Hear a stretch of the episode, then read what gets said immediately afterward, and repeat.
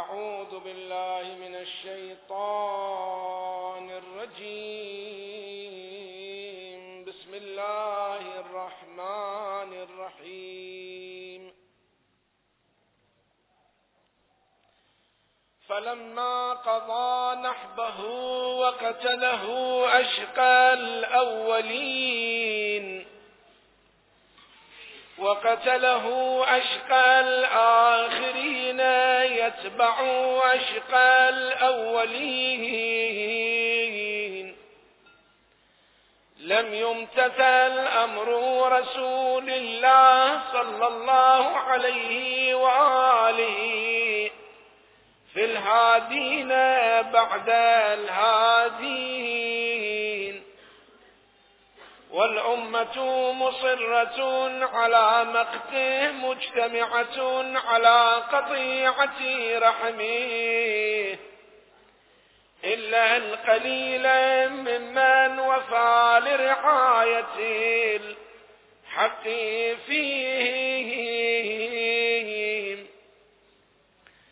فقتل من قتل وسبي من سبيه وأقصي من أقصيه وجرى القضاء بما يرجى له حسن المثوبة إذ كانت الأرض لله.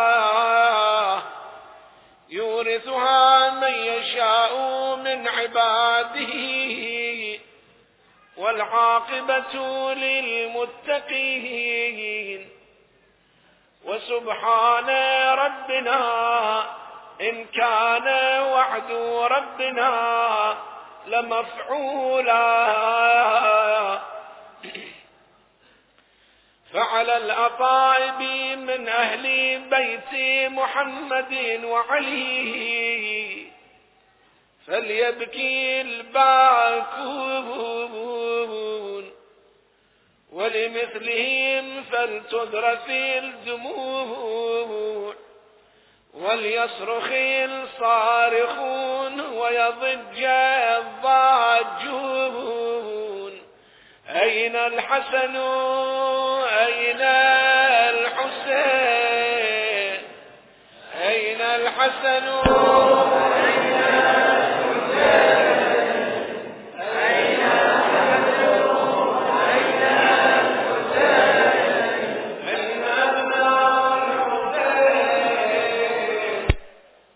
صادق بعد صادق وصالح بعد صالح. أين السبيل بعد السبيل؟ أين الخيرة بعد الخيرة؟ أين الشموس الطالعة؟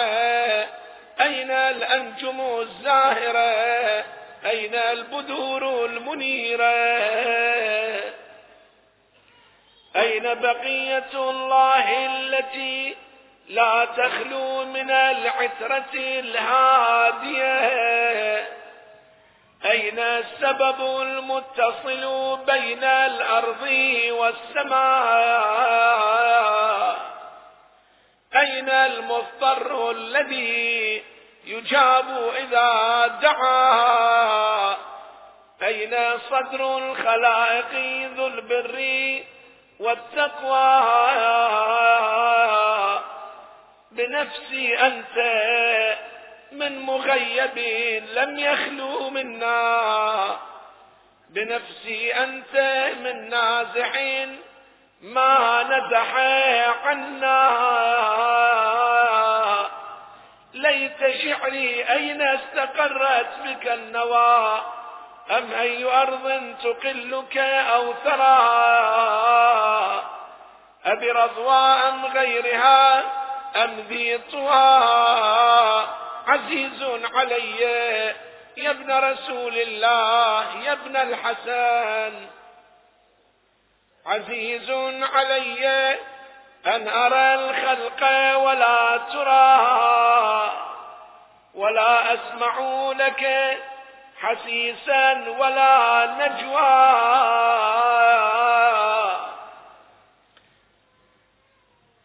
إلى متى أحار فيك يا سيدي؟ وإلى متى؟ وأي خطاب أصف فيك؟ وأي نجوى؟ إنا لله وإنا إليه راجعون وسيعلم الذين ظلموا أي منقلب ينقلبون.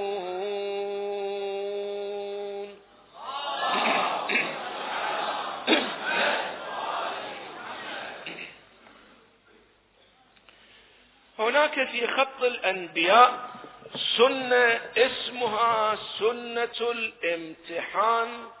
والابتلاء. الذي خلق الموت والحياة ليبلوكم أيكم أحسن عملا. أم حسبتم أن تتركوا أم حسبتم أن تتركوا ولما يعلم الذين جاهدوا منكم ولما يعلم الله الذين جاهدوا منكم وعملوا الصالحات؟ أحسب الناس أن يتركوا أن يقولوا آمنا وهم لا يفتنون. هذه السنة اسمها سنة الابتلاء. رافقت حركة الأنبياء جميعا. رافقت حركة الإصلاح وحركة الأمم جميعا. حينئذ سؤالنا ونحن نتحدث عن عناصر الاشتراك والتمايز بين حركة الإمام الحسين وحركة الإمام المهدي أن هذه السنة سنة الابتلاء موجودة مع إمام زماننا وهو يقود الحركة الإصلاحية العالمية الكبرى أو ما موجود. مع الإمام الحسين كانت موجودة سنة الابتلاء. الإمام الحسين مع أن الناس يعلمون أنه سيد شباب الجنة. الناس يعلمون. لكن مع ذلك صار زلزال فكري. صارت حيرة عند مرضى القلوب. هذا ابتلاء. بعض يقول الحسين خرج عن حده فيقتل بسيف جده. هو سيد شباب الجنة. إمامان قاما أو قعدا لكن تسويلات الشيطان تمحيص الناس. واحد يقول الحسين خرج على إمام زمانه. منو إمام زمانه؟ يزيد بن معاوية. منو خلى يزيد بن معاوية إمام الزمان؟ لا يوجد جواب. شيطان. واحد يقول للحسين يا ابن رسول الله أنا أدري أنك على حق. أنا ما أناقشك في هالقضية لكن شو أسوي؟ نفسي لا تسمح بالموت. أنا أدري أنت مقتول. أنا ما مستعد أنقتل وياك. خلاص علني يعني. أنا أدري أن الذي شايعك واتبعك على حق. لكن أنا أعلم أنك مقتول. أن من رأيته خارج لك من الكوفة يكفون على قتلك. فأنا ما مستعد أن نفسي لا تسمح بالموت. هذا ابتلاء في الحقيقة. الله يريد يمتحن الناس يبتلي الناس. وإلا الله تبارك وتعالى يمكن إن نشأ ننزل عليهم آية فظلت أعناقهم لها خاضعين أو فظلوا لها خاضعين. الله يقول أنا لو شئت أنزل آية كلهم يطيعون إطاعة واحدة. أصلا ماكو واحد بعد يمكن يخرج عن الأمر لكن الله ما يريد ذلك. الله يريد سنة الإبتلاء تبقى محفوظة. حينئذ هذه سنة الإبتلاء مع إمام زماننا موجودة أو لا؟ الجواب نعم موجودة إمام زماننا رغم أنه كما تحدثنا ينتصر ويتحرك ضمن الأدوات الطبيعية وأحيانا يستخدم المعجز يعني يستخدم الأدوات الإعجازية لكن مع ذلك بمستوى امتحان الناس. يمكن واحد ما يقبل يمكن واحد يقبل. فلا نتصور أنه إذا ظهر صاحب الزمان خلص القضية أصبحت واضحة بينه وكل الناس يدخلون في دين الله أفواجا ببساطة وسهولة. لا أكو من يكذب ويشكك وينافق ويقاتل سنة الابتلاء. الرواية تقول أنه إذا خرج تحدث صيحة في السماء ينادي مناد في أول الليل. أكو نداء نداء أول الليل ونداء آخر الليل. النشرة الخبرية المسائية الأولى والنشرة الخبرية المسائية الأخيرة. ينادي منادي أول الليل. في السماء يسمعه جميع العالم. علي وشيعته هم الفائزون. ولكن خلوا بالكم يمي حتى يصير وقت النشرة الخبرية المسائية آخر الليل وإذا بنداء ثاني الروايات تقول عدة روايات. نداء ثاني في آخر الليل إبليس من الأرض مو من السماء. ذاك النداء الأول من السماء. إبليس يعني فضائيات تقوم تشتغل تقوم تشتغل الأخبار مخابرات إبليس ينادي من الأرض أيضا يسمعه الجميع أيضا يسمعه الجميع ماذا ينادي ينادي عثمان وشيعته على حق ويصير بين الناس بلبلة هاي شلون صيحة تقول علي على حق صيحة تقول اثنينهن حسب الظاهر عند الناس اثنينهن سماوية هذه يعني أكو حالة من الالتباس.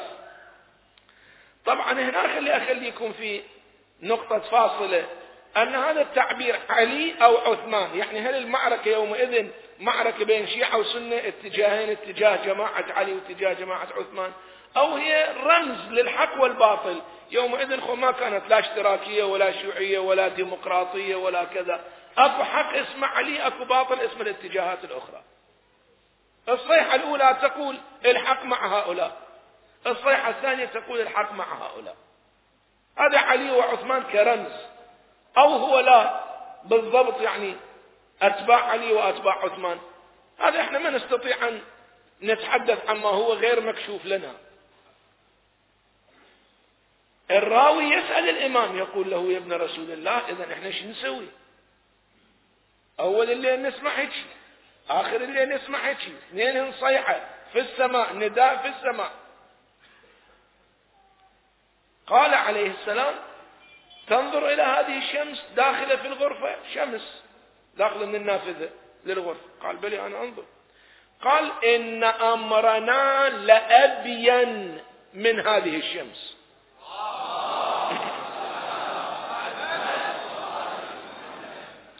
لصاحب القلب والبصيرة والمعرفة. ما تضيع الحقيقة. نعم اللي قلبه مريض تضيع الحقيقة حتى لو ملائكة نزلوا. اللي قلبه مريض حتى لو ملائكة نزلوا. مو ذولا جماعة على ما أنتم سامعين. قالوا الرسول الله يا رسول الله إذا أنت نبي قول لهاي الشجرة خلي تجي. تزحف وتجي. عجيب. يعني النبوة باقي على هذه؟ أصروا عليه. قال ممنون. يا شجرة تعالي. أنا رسول الله أمرك تعالي. اجت الشجرة تخب خبا تشق الأرض. هذه أذكرها كمأثورات وإلا كرامات النبي ومعاجز النبي أكثر من ذلك فوق ذلك. إحنا ذني ما نبحث. لكن كقصص أنقلها لكم كنماذج أو رموز لنقل. اجت شجرة للنبي قالوا إذا أنت نبي قل له خلي ترجع مكان الأول. يا شجرة ارجع يا عمي. هذول قريش وإحنا مبتلين بهم رجعت الشجرة. يلا عمي هسه تأمنون قالوا لا. قل لها يأتي نصفها ويبقى نصفها تنشق نصين. تأخذ مقطع طولي نصين نصين. نص يأتي ونص يوقف بمكانه. قال أيها الشجرة صير نصين عني. نص يجي من خاطر ذوله. ونص يرجع هم صارت الشجرة يا هسه تؤمنون؟ قالوا لا أنت ساحر كذاب. القلوب المريضة اللي ما تريد تؤمن ما تؤمن حتى لو ينزل عليها ملائكة. شو تسوي؟ إن أمرنا لأبين من هذه الشمس. والحقيقة روايات تقول السائل يسأله يقول يا ابن رسول الله إحنا شلون نعرف الحقيقة يومئذ؟ لاحظوا أنا أنطيكم قوانين وأشرح لكم يعني سنن نكتشفها من القرآن ومن حركة الأنبياء ونطبقها في فهم الأحاديث. الآن قرأت لكم بعض الأحاديث هذه في سنة الابتلاء. أيضا الراوي يسأل الإمام الصادق يقول له يا ابن رسول الله إحنا من أين نعرف أن هذا هذه الصيحة هي صيحة صاحب العصر والزمان على حق؟ رواية تقول كل واحد منكم حينما يستيقظ صباحا يجد صحيفة تحت رأسه مكتوب فيها طاعة معروفة. هل هذه الورقة هي عبارة عن ورقة بالفاكس؟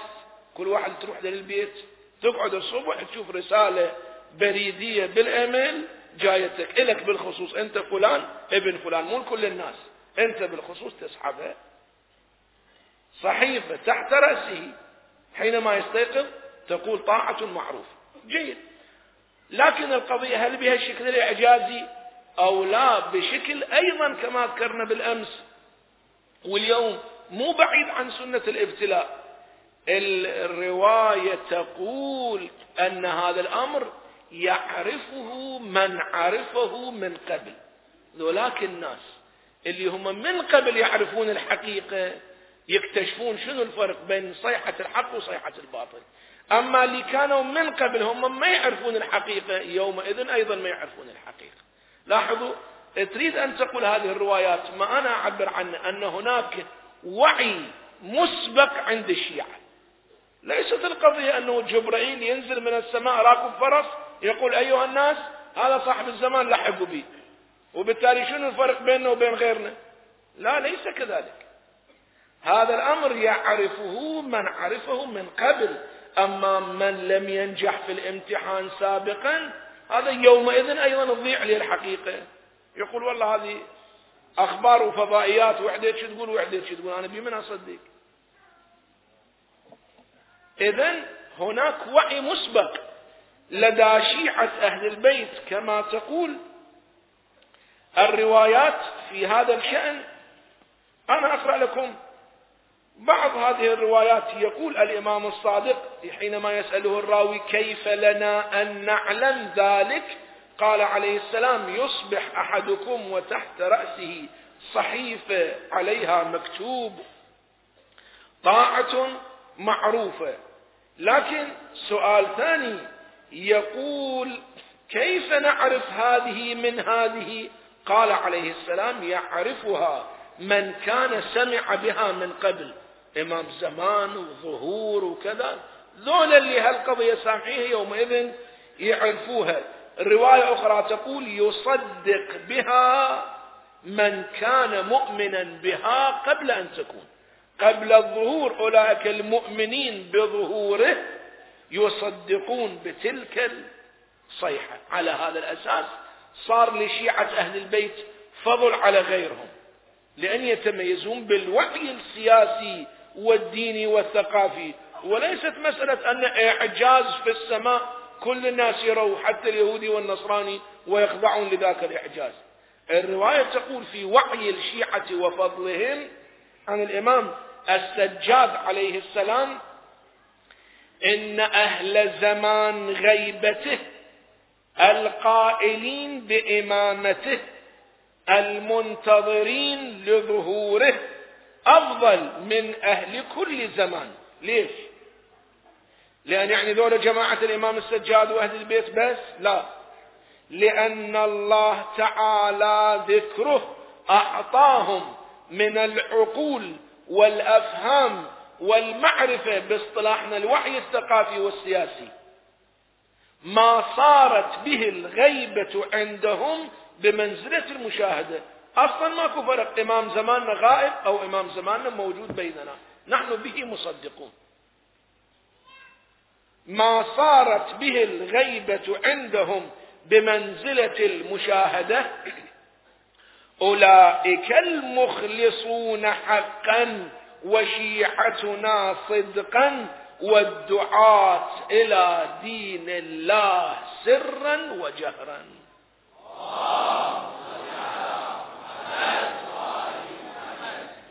إذا سنة الابتلاء محفوظة يومئذ. لتغربلن غربلة حتى ليقول القائل ما تأوهلك في أي واد سلك. وين أكو إمام زمان؟ ما تأوهلك في أي واد سلك. لكن تبقى المجموعات المؤمنة من جملة تلك المجموعات المؤمنة أنا أذكر هذا الأمر للاستبشار والتيمن من جملة تلك المجموعات المؤمنة مجموعات أهل العراق. أقرأ لكم الآن الرواية. مجموعات. يلتحقون بالإمام المنتظر عراقية الرواية تقول طبعا العديد من الروايات الرواية تقول عن حذيفة ابن اليمان صاحب رسول الله صلى الله عليه وآله وسلم هذا الصحابي الجليل. أتمنى كان وقت يسع في ليلة من الليالي. أحدثكم عن عظمة هذا الصحابي. يروي هذه الرواية يقول سمعت رسول الله صلى الله عليه وآله يقول إذا كان عند خروج القائم ينادي مناد من السماء أيها الناس قطع عنكم مدة الجبارين. حكم الدكتاتوريات خلص قطع عنكم مدة الجبارين وولي الأمر خير أمة محمد فالحقوا بمكة فيخرج. اسمعوا. فيخرج النجباء من مصر والأبدال من الشام وحصائب العراق رهبان بالليل ليوث بالنهار كأن قلوبهم زبر الحديد فيبايعونه بين الركن والمقام.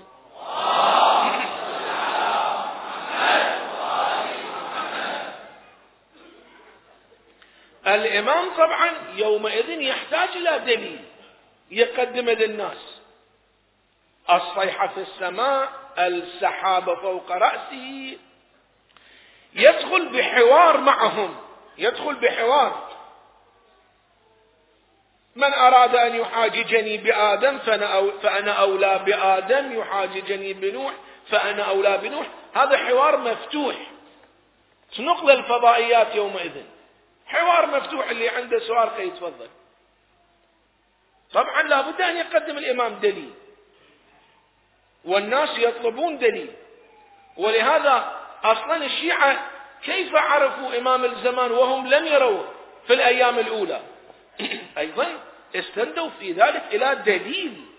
محكم متقن يقيني متقن يقيني. ما يقبل الشك أنقل لكم هنا قصة أبو الأديان. أبو الأديان خادم الإمام الحسن العسكري. يقول كان الإمام الحسن العسكري أبو الإمام المنتظر.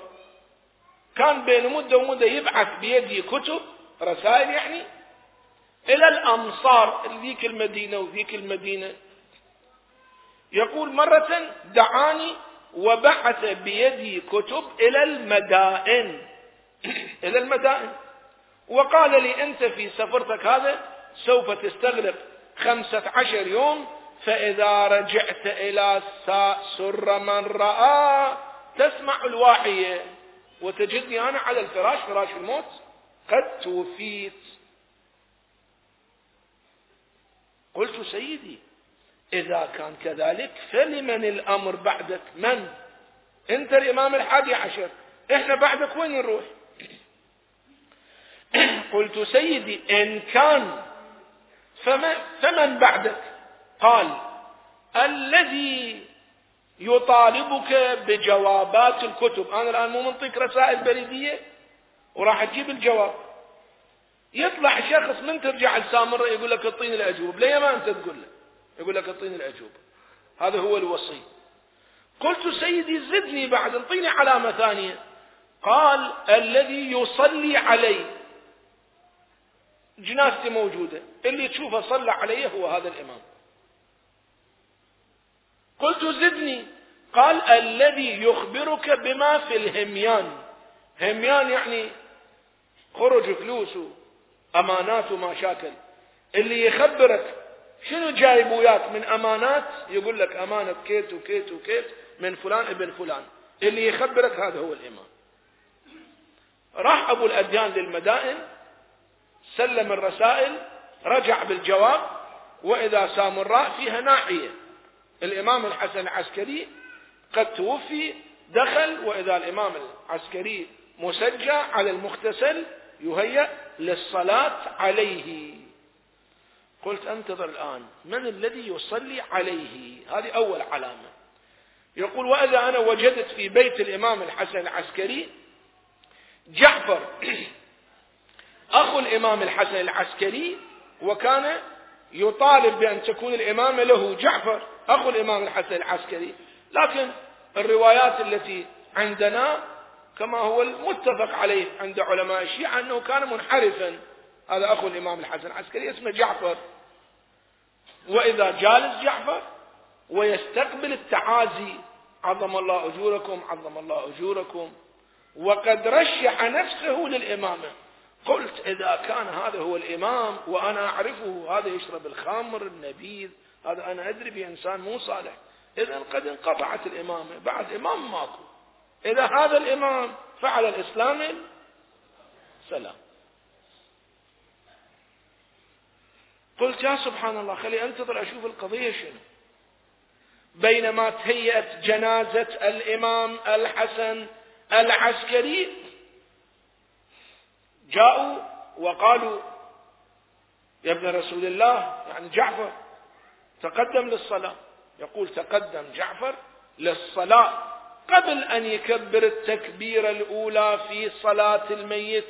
الله أكبر وإذا بغلام في وجهه سمرة كأن وجهه قطعة قمر في شعره قطط.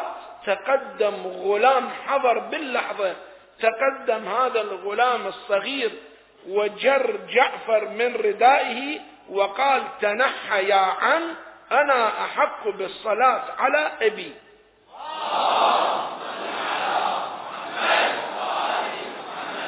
فوجئ الحشود. من هذا الغلام؟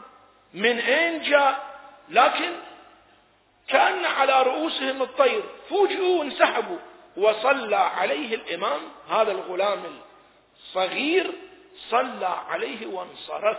يقول أبو الأديان قلت هذه واحدة. إجوا الناس إلى جعفر الملقب في الروايات. جعفر الكذاب. قالوا له من يكون هذا الصبي؟ قال والله ما عرفته ولا أعرف. لأخي الحسن العسكري غلام. أصلا هذا ما أدري من جاي. يتكتم يعني ما يخبر أنه هو عنده ولد يعرفه. قلت هذه واحدة. أنتظر الثانية. جلست مو مشكلة. جلست عند جعفر. الناس أيضا يجون يعزون عظم الله أجوركم. استغرق المجلس ساعة ساعتين. قمت وانصرفت. قلت هذه ماكو نتيجة. لم يسألني بشيء. لم يسألني بشيء.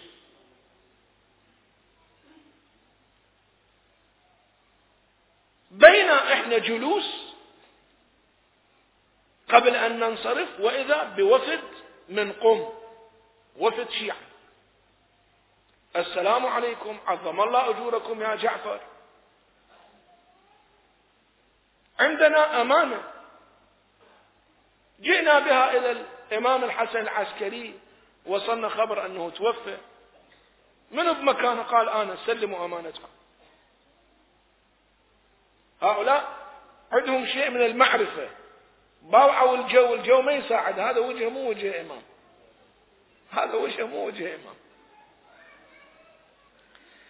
قالوا له جيد إحنا كان عندنا عادة إذا جبنا الأمانات لأخيك الحسن العسكري يخبرنا مقدار هاي الأمانات وشكلها وممن هي. إذا يخبرنا إحنا ننطيها الآن إحنا نطلب منك نرجوك أن تخبرنا هاي الأمانات اللي إحنا جايبيها في الهميان شنو هذه الأمانات؟ ومن هاي الأمانات؟ وش كثر هاي الأمانات؟ لأن إحنا نريد منك وصل تعطينا بعدين. إحنا ناس. هاي الأموال مو لنا إحنا بريد جايين ساعي بريد. لابد نرجع وصولات لفلان ابن فلان. فقام ينفض رداءه قال يريدون مني أن أعلم الغيب. عمي أنا أعلم الغيب. هم ذولا جاي يختبروه في الحقيقة. يريدون مني أن أعلم الغيب. قالوا على كل حال تعلم غيب ما تعلم غيب. إحنا طريقتنا مع الحسن العسكري هيك كانت. والناس اللي مطينا هاي الأمانات يردون وصولات كل واحد باسمه. تخبرنا عن مين نعطيك ما تخبرنا في أمان الله. قاموا راحوا في الطريق أبو الأديان يشهد الواقعة. يشهد الواقعة كلها. ورأى أن جعفر لا سأل عن أجوبة الكتب ولا أخبر ذولا بما في الهميان. وإذا في الطريق ذولا أيضا وفد قوم طالعين. هذا خادم ابن البيت يراقب القضية يتحرك عنده مجال مفتوح. بينهم خرجوا وإذا بخادم.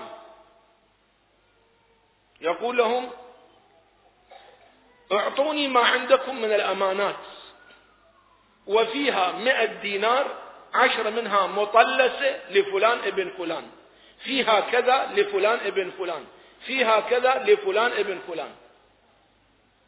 قالوا أنت الإمام؟ قال لا أنا عبد للإمام أنا خادم الإمام. إمامكم تردوا امشوا وياي أنا أقرأ لكم نص الرواية للتبرك في هذا المقطع الجميل بالخصوص. يقول فيه ألف دينار عشرة دنانير منها مطلسة فدفعوا الكتب والمال وقالوا الذي وجه بك هو الإمام. قال لا أنا مو الإمام أنا خادم الإمام. أنت مولانا؟ قال أنا عبد مولاكم فسيروا إليه. فسرنا معه حتى دخلنا دار مولانا الحسن دار للإمام الحسن العسكري. فإذا ولده القائم سيدنا المنتظر يعني قاعد على سرير وجهه كفلقة قمر عليه ثياب خضر فسلمنا عليه فرد علينا السلام.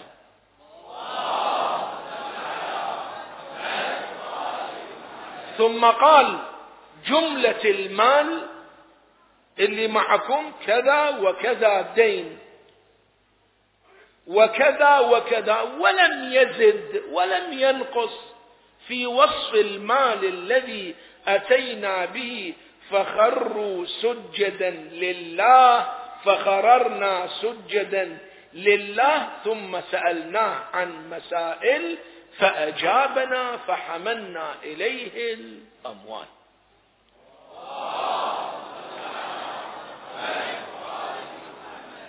ثم قال لي هات جوابات الكتب التي معك. هذه العلامة الثالثة. قلت هذه العلامة الثالثة. فسلمته أجوبة الكتب التي عندي. المقصود أن شيعة أهل البيت آمنوا بأهل البيت عبر استدلال طبعا عبر علامات. وليست مجرد ادعاءات. وليس مجرد ادعاءات. علامات دقيقة شخصوها إلى اليوم بحمد الله تعالى شيعة أهل البيت ما زلت بهم قدم. خط مستقيم. صراط مستقيم يمشون عليه. إمام بعد إمام ما زلت بهم قدم. للوعي الثقافي والسياسي والديني الذي عندهم بينما كثر اكو غيرنا زلت بهم الأقدام. مرة يشرقون مرة يغربون. ولا والله لا يصلوا إلى الحق إلا عند أهل البيت وأتباعه. اليوم أيضا قد يقول منكم قائل جيد إحنا الآن في زمان الغيبة زين إحنا من أين والإمام؟ والعلامات وين؟ أنتم تردون إحنا نؤمن. ذاك أبو الأديان ووفد قوم في ذاك الزمان قدمت لهم أدلة. إحنا العجبة الآن ما نحتاج أدلة؟ أيضا نحتاج أدلة. ولهذا علماءنا يبحثون هذا الموضوع ويقبلون أن هذه الأدلة في القضايا الاعتقادية يجب أن تكون أدلة يقينية. صحيح. أنت مرة تريد تتعبد بشيء ما يحتاج دليل يقيني قطعي. تريد تصلي يقال لك حكمك الشرعي كيت وكيت. أنت تقوم وفق الحكم الشرعي تعبد تصلي ذيك الصلاة. ما يحتاج إلى يقين. تقول خلاص هذا تكليفي. لكن بالقضايا الاعتقادية تريد تعتقد تعتقد. لابد قلبك يطمئن بذاك الشيء. معناه نحتاج إلى دليل يقيني. ولهذا بعض الكتاب من أبناء السنة يشكلون على الشيعة يقولون أنتم تؤمنون وتعتقدون بالغيبة والإمام المهدي. جيد هذا اعتقاد قضايا اعتقادية ما يكفي بها خبر وخبرين. فتقدرون تقدمون لنا دليل يقيني علماء يجيبون نعم يقولون إحنا ثقتنا بأدلتنا على الإمام المنتظر هي بمستوى القطع واليقين مو بمستوى خبر من الأخبار يحتمل الصدق والكذب. آية الله سيدنا الشهيد الأستاذ السيد محمد باقر الصدر رضوان الله عليه في كتاب الموجز بحث حول المهدي يستعرض استعراض سريع نوعين من الأدلة. الدليل الأول يسميه الدليل الإسلامي الدليل الثاني يسميه الدليل العلمي. أنا حدثتكم أنه أربع نماذج من الأدلة يمكن نقدمها. النموذج الأول الاستدلال العقلي الكلامي الفلسفي. قاعدة اللطف اللي شيخ الطوسي وغير الشيخ الطوسي يستندون إلى هذا الدليل كواحد من الأدلة. ثم الدليل الشرعي يعني عبارة عن الروايات اللي شهيد الصدر يسميه الدليل الإسلامي يعني الأدلة الشرعية هذه. ثم الدليل العلمي الاستقرائي ثم الدليل الرابع اللي ممكن نحدثكم عنه في ليلة من الليالي. إحنا هذه الليلة مجلسنا آخر ليلة حسب الظاهر. بكرة عندنا مقتل وهذه آخر محاضرة ستكون ولكن بقيت مجموعة محاضرات أيضا عن هذا المحور بالذات الإمام المنتظر ممكن نأجلها إلى المجالس الأسبوعية عندنا ليلة الجمعة. الآن أيضا قبل ما نتدرج في هذا الحديث أيضا البعض كان يرغب وأن هذه الليلة هي الليلة الأخيرة البعض يرغب في المساهمة المالية في غدا بكرة الصبح غدا الإمام الحسين يوم المقتل. الإمام الحسين. اللقاء مع الإمام المنتظر على أربع أشكال. أنا بناي أحدثكم أيضا قليلا عن اللقاء مع الإمام المنتظر. أصلا اللقاء ممكن أو ما ممكن علماءنا يقولون نعم ممكن. هذا اللقاء على أربع صور. اللقاء الأول نسميه اللقاء العام اللقاء الثاني اللقاء بالمنام اللقاء الثالث اللقاء المباشر. بالمعلوم اللقاء الرابع هو اللقاء المباشر بالمجهول. هذه أربع أشكال للقاء. أنا الليلة بنائي إذا وسع الوقت والوقت يمر بنا سريعا. أحدثكم عن قصة لقاء مع الإمام. جميلة. وأشرح لكم هذه النماذج من اللقاءات مع الإمام. خلي أخليكم عند هذا المقطع ونرجع إلى الاستدلال اليقيني على غيبة الإمام المنتظر. الشهيد الصدر في الدليل الإسلامي يقول المسألة يقينية يوجد في مصادر الفريقين الشيعة والسنة ستة آلاف رواية في الإمام المنتظر. أربعمائة رواية خصوصا من طريق أبناء السنة. أربعمائة رواية وستة آلاف رواية وفيها تفاصيل أنه من ولد فاطمة أنه من ولدي أنه من ولد الحسين. إضافة إلى روايات أن الأئمة من بعدي اثنا عشر كلهم من قريش. حينما نجمع هذه المجموعة من الروايات الكم الهائل المتعدد الأسناد المتعدد النقول رغم الملاحقة والمطاردة اللي صارت لشيعة أهل البيت تجد أن القضية أكثر من هذا اليقين ما تتحمل بعد.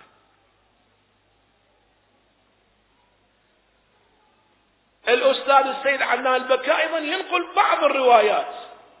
كان بودي لو يسع الوقت أنقل لكم بعض تلك الروايات في أنه من ولد الحسين عن مسند أحمد بن حنبل إمام السنة. إن الرسول صلى الله عليه وآله قال للحسين عليه السلام هذا ابني إمام أخو إمام أبو أئمة تسعة تاسعهم قائمهم.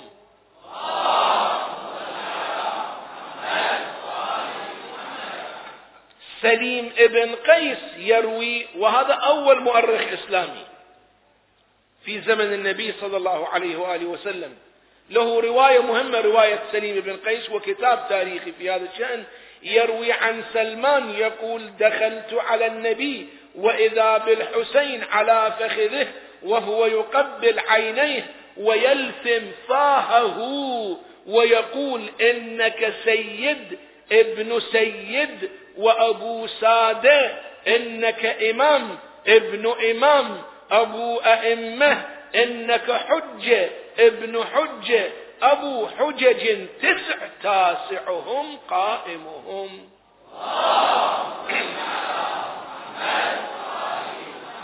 نحن إذا أردنا أي قضية تاريخية؟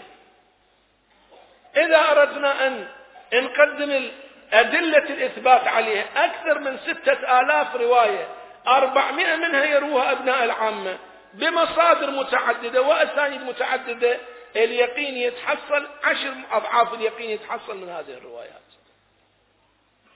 الدليل الثاني الدليل العلمي شهيد الصدر حديثه جيد هنا. يعني يقول جيد تعالوا نبحث القضية غير الدليل الشرعي الروايات. أصلا نبحث القضية استقرائيا. ميدانيا كبحث علمي في المختبر. الآن مثلا أنا أضرب لكم مثال.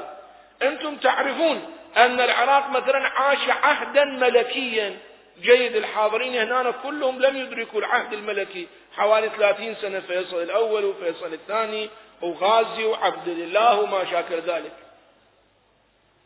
الموجودون ما أدركوا هذا العهد الملكي. لكن أكو أحد اليوم يشك في أن العراق عاش عهدا ملكيا ثم انتقل من العهد الملكي إلى العهد الجمهوري. أكو أحد يشك في ذلك؟ لا. ليش؟ لأن أدلة الإثبات موجودة.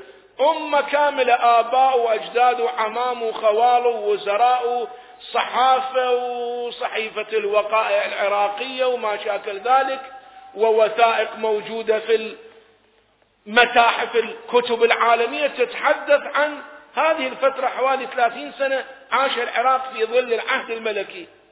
إذا وجد شخص يقول أصلا هذا الأمر كله خيال ووهم أصلا العراق ما عاش عهد ملكي. ماكو عهد ملكي أصلا بالعراق. نقول له جيد أنت تصطدم مع الحقيقة. الحقيقة التي ما تقبل الشك الآن إذا أردنا نثبت مثلا أن رسول الله صلى الله عليه وآله وسلم هاجر من مكة المكرمة إلى المدينة المنورة. يجي شخص يقول لا أصلا النبي ما هاجر. هو كان في مكة وأصلا ما هاجر للمدينة كيف نقدم في هذه القضايا التاريخية؟ ما هو نقول ليست المسألة مسألة روايات فقط وإنما أمة كاملة عاشت هاي التجربة. النبي في المدينة أسس حكم خاض حروب بنى مساجد يعني القضية بالأرقام الميدانية وليس فقط بالأخبار ميدانيا. هذه نسميها شهيد الصدر يسميها تجربة استقرائية. بالتجربة نثبت الاستقرائية الخارجية نثبت الإمام المنتظر. وذلك أنه نحن نعرف أن أمة كاملة عاشت تجربة طولها سبعين سنة. تجربة النواب الأربعة هؤلاء أربع وكلاء علماء فقهاء عدول بأعلى مستويات العدالة. وبنسق واحد يتحدثون وبتوافق كامل وبعيدا عن أي منازعات ومصلحية وعن أي شكوك وعن أي اضطراب في الكيفية وفي النصوص. يقولون نحن ننقل لكم بالنيابة عن الإمام المنتظر. إحنا رسل الإمام لكم. سبعين سنة أمة كاملة عاشت معهم فيها فقهاء عظماء وفيها أيضا ناس يبحثون عن الشكوك والانتقادات. لكن أمة كاملة سبعين سنة عاشت مع وكلاء ونواب الإمام المنتظر عثمان بن سعيد العمري محمد بن عثمان العمري الحسين بن روح علي بن محمد السمري. أربعة ذولا فقهاء الإمام الزمان كان يتصل من خلالهم يتصل بالناس والناس يقدمون رسائل لهؤلاء. تجربة كاملة. فقهاء يومئذ كانوا مثل الشيخ المفيد الشيخ الكليني عاصروا ذلك معه وبعده قليلا. لحد الآن الفكر الشيعي يستند إلى هؤلاء الفقهاء. هؤلاء الفقهاء أيضا وقفوا خاضعين أمام هذه التجربة. ما قالوا هذه التجربة بها إشكالات. عجب هذول كلهم كانوا سذج بسطاء تجربة عمرها سبعين سنة يقودها مثل هؤلاء الفقهاء دون أي تشكيك. دون أي تشكيك. والشيعة أيضا كلهم خضعوا لهذه التجربة. هذه تجربة مختبرية. سبعين سنة أمة. عاشت مثل هذه التجربة ونقلت إلينا هذه التجربة. ما ممكن تكذيبها. تقول أن العراق مثلا ما عاش العهد الملكي. زين أمة كاملة. عشائر وزراء نعم مدراء جيش قوات أمة كاملة عاشت في العهد الملكي. وأنت تقول ماكو هذه التجربة ما موجودة. أو تقول مثلا أصر رسول الله ما هاجر المدينة. يا أخي أمة كاملة قاتلت مع النبي صلى الله عليه وسلم عشر سنين بدر وأحد وخيبر وحنين وهذا مقتول وذاك شهيد. تقول هذه القضية خيالية أصلا. قضايا تاريخية كيف يمكن إثباتها؟ تجربة على الأرض حينما تصير هو هذا إثبات بالنسبة لنا. الحسين ابن روح واحد من وكلاء ونواب الإمام يعني فقيه لكن عنده نيابة خاصة هو الوسيط بين الشيعة وبين الإمام المنتظر. هؤلاء بدرجة عالية من القداسة. بدرجة عالية من القداسة.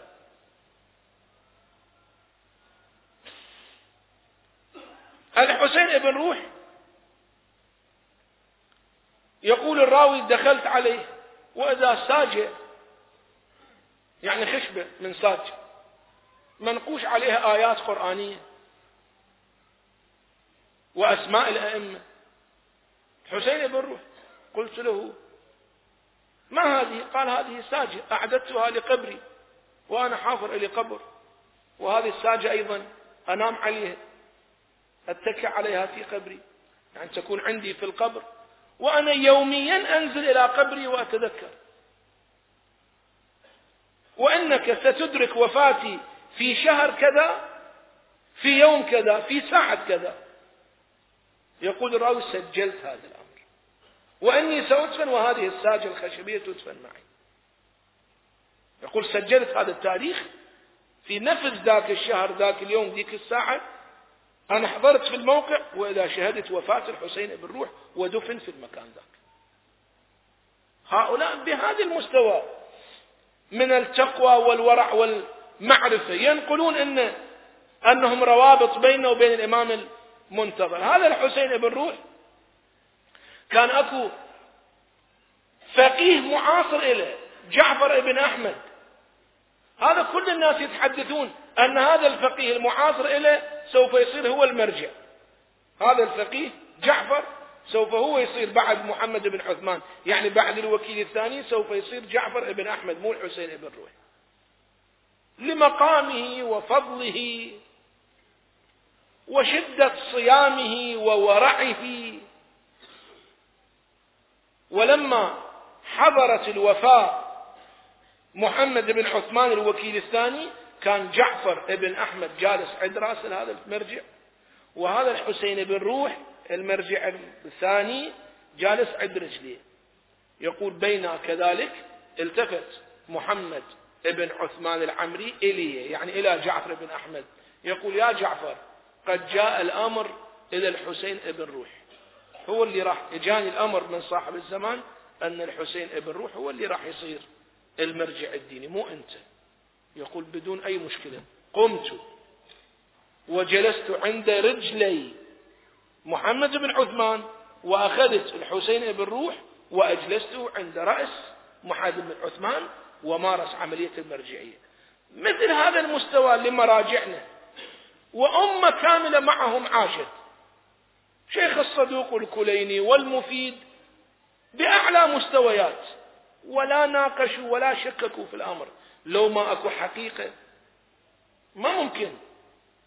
تضيع هذه الحقيقة أو تخدع أمة كاملة لمدة سبعين سنة. أمة كاملة تخدع لمدة سبعين سنة. هذا يسميه شهيد. الصدر رضوان الله عليه يسميه الدليل العلمي. أختم الحديث مسؤوليتنا في زمن الغيبة. وأشرح لكم أيضا بعض نماذج اللقاءات. إذا كان الوقت يسمح نستمر وأشرح لكم قصة في اللقاء وأنواع اللقاء. إذا الوقت ما يسمح نختم المجلس. شو تقولون؟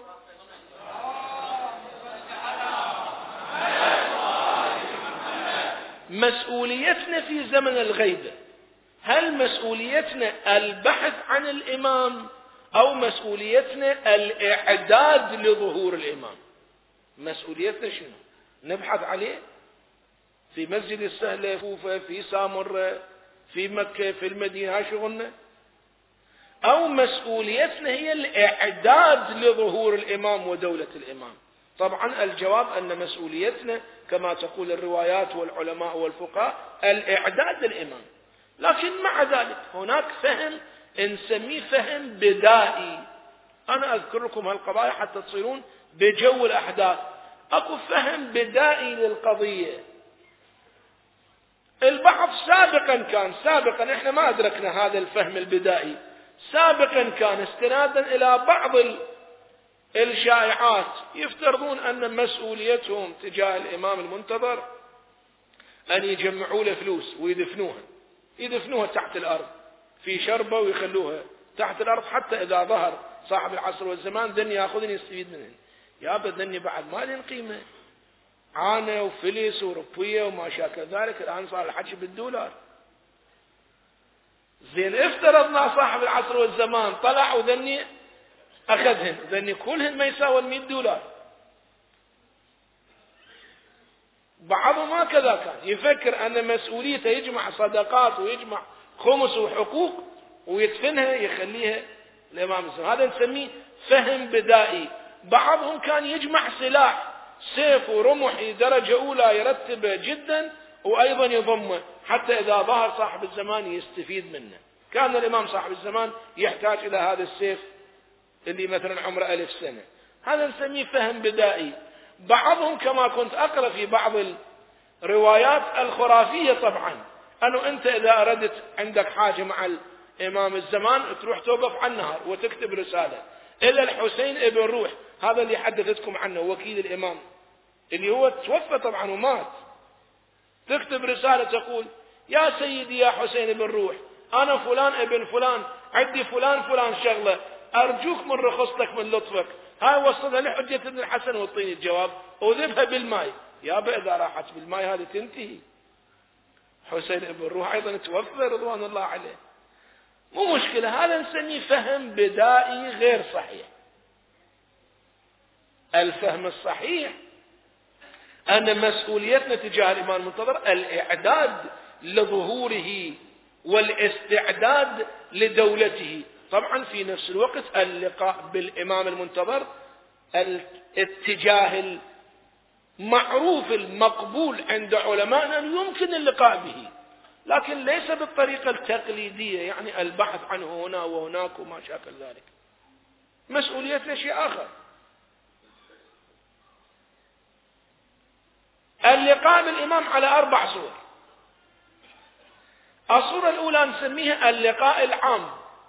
لقاء العام. نحن نعتقد أن شيعة أهل البيت كلهم لديهم لقاء عام مع الإمام. يعني شنو لقاء عام؟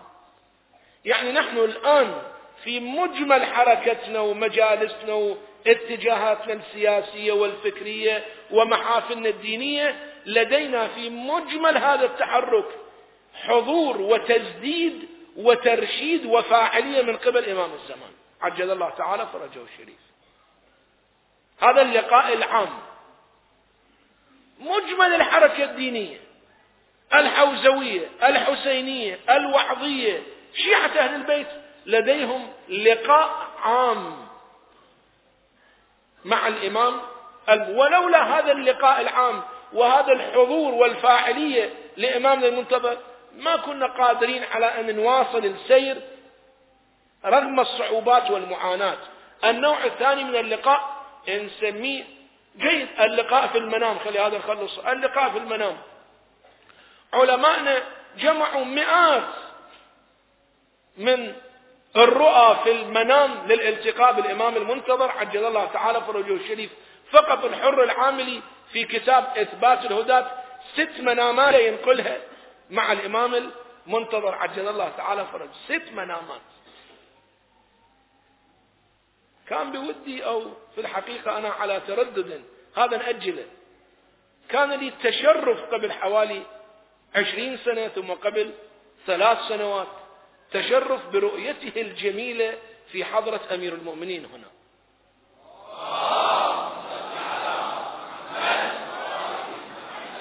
ولو كانت الأمور تسمح كنت أحدثكم عنه.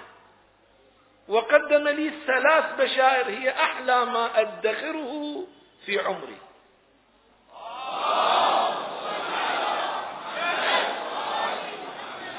وطفت معه وأنا أعتذر منه عليه السلام أن أذكر هذا الأمر لكم.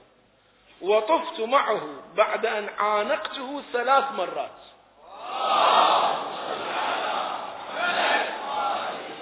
وطفت معه ضريح أمير المؤمنين وقد وضع يده بيدي وسألته ثلاث مسائل فأجابني عليها.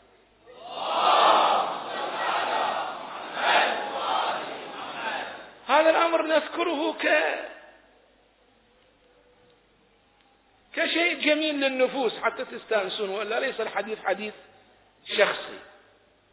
علماءنا كتبوا في كثير من هذه الرؤى الجميلة وبعض هذه الرؤى كنت أحدث بها سيدنا شهيد المحراب رضوان الله عليه في أيام المحنة الشديدة التي مرت علينا.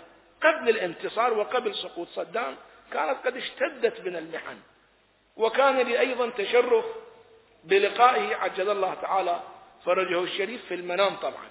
ونقلت هذه القصة أو هذا المنام وهذه الرؤيا إلى السيد الحكيم رضوان الله عليه.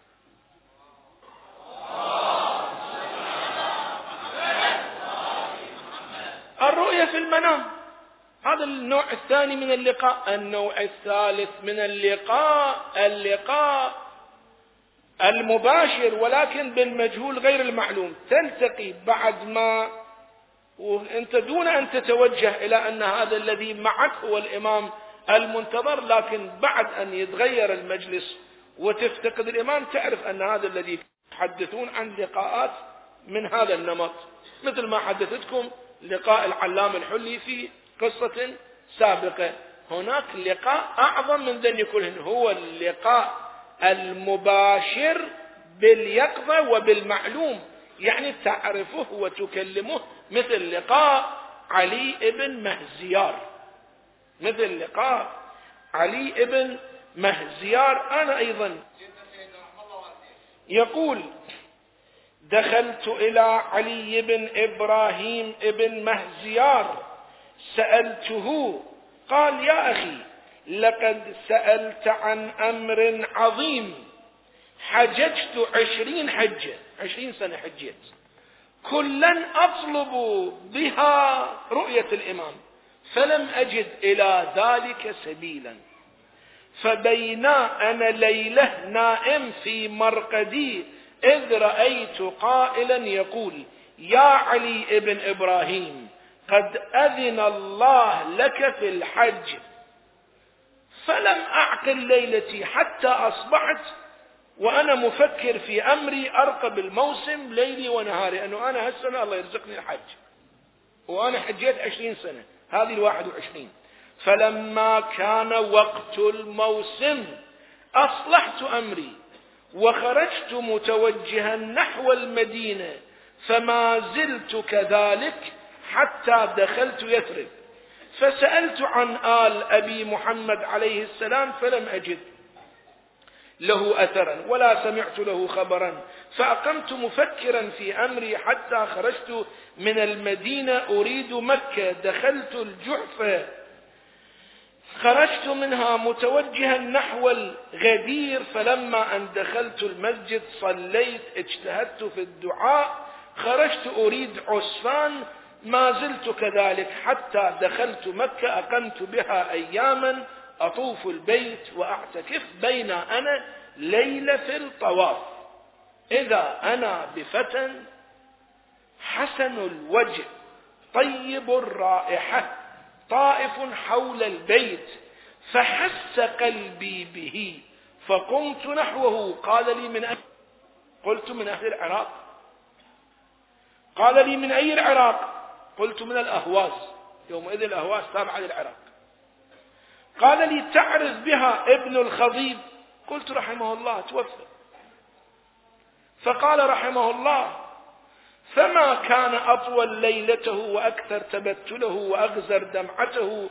تعرف علي بن إبراهيم المهزيار؟ قلت أنا علي إبراهيم. قال حياك الله أبا الحسن ما فعلت بالعلامة التي بينك وبين أبي محمد الحسن بن علي؟ قلت معي العلامة أنا وياي العلامة. قال أخرجها. أدخلت يدي في جيبي استخرجتها. فلما علامة من الإمام الحسن العسكري لأن هذا كان معاصر لذاك الزمان.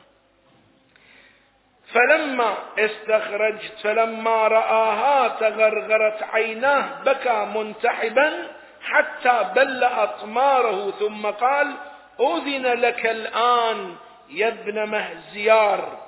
صر إلى رحلك وكن على أهبة من أمرك. حتى إذا لبس الليل جلبابه وغمر الناس ظلامه صر إلى شعب بني عامر فإنك ستلقاني هناك. هذا رسول للإمام المنتظر. قال له موعدنا عند شعب بني عامر. أكو بمكة شعب. شعب يعني منطقة محاطة بثلاث أضلاع جبلية وواحد منها مكشوف. هذا يسموه شعب. شعب بني عامر. الله يرزقكم مكة المكرمة تزورون هذا الشعب. يقول تصير إلى ذاك الشعب إنك ستلقاني.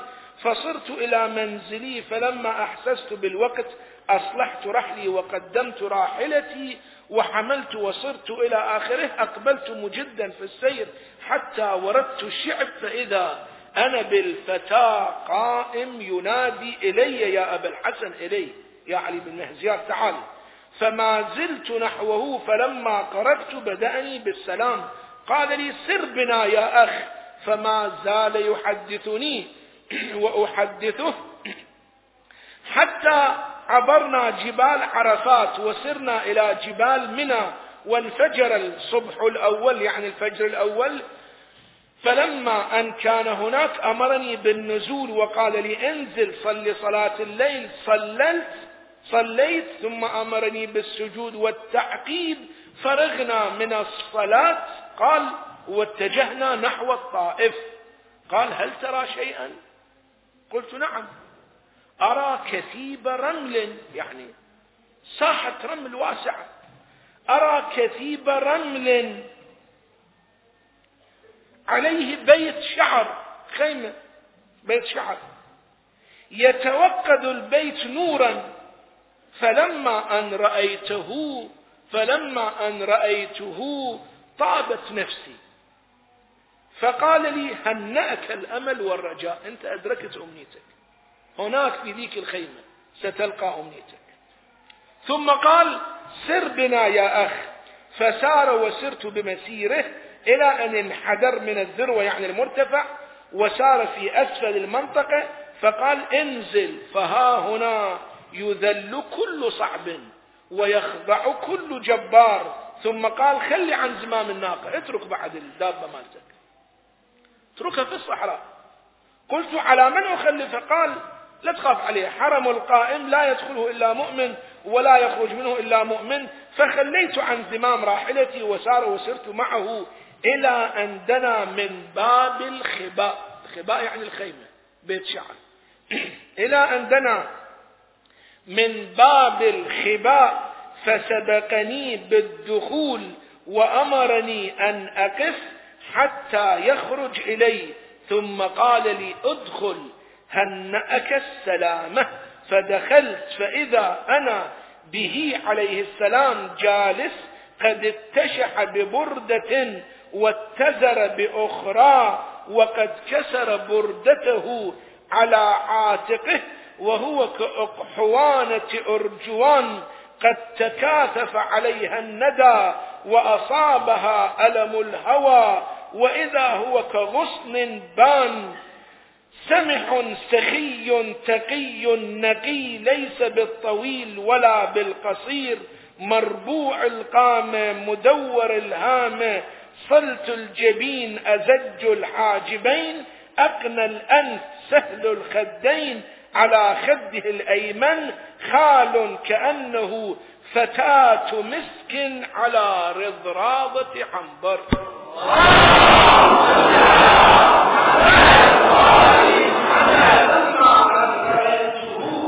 بادرته بالسلام فرد علي أحسن ما سلمت عليه وشافهني وسألني عن أهل العراق فقلت سيدي لقد بعد الوطن وطال المطلب فقال يا ابن المهزيار أبي أبو محمد يعني الإمام العسكري عهد إلي أن لا أجاور قوما غضب الله عليهم ولهم الخزي في الدنيا والآخرة وأمرني أن لا أسكن كمقر سكن أن لا أسكن من الجبال إلا وعرها ومن البلاد إلا قفرها والله مولاكم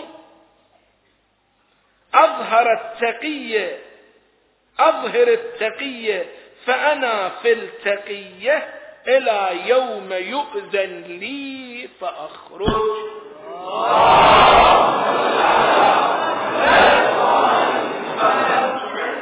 أياما وأذن لي بالخروج فخرجت نحو منزلي. صلوا على محمد وآل محمد. نحن مسؤوليتنا الإعداد والاستعداد. اللهم إني أجدد له في هذا اليوم في دعاء الأحد الصغير. اللهم إني أجدد له في هذا اليوم وفي كل يوم عهدا وعقدا وبيعة في عنقي إلى يوم القيامة. اللهم فكما شرفتني بهذا التشريف وفضلتني بهذه الفضيلة. أسألك أن تصلي على سيدي ومولاي صاحب الزمان وتجعلني من أنصاره وأشياعه والمستشهدين. بين يديه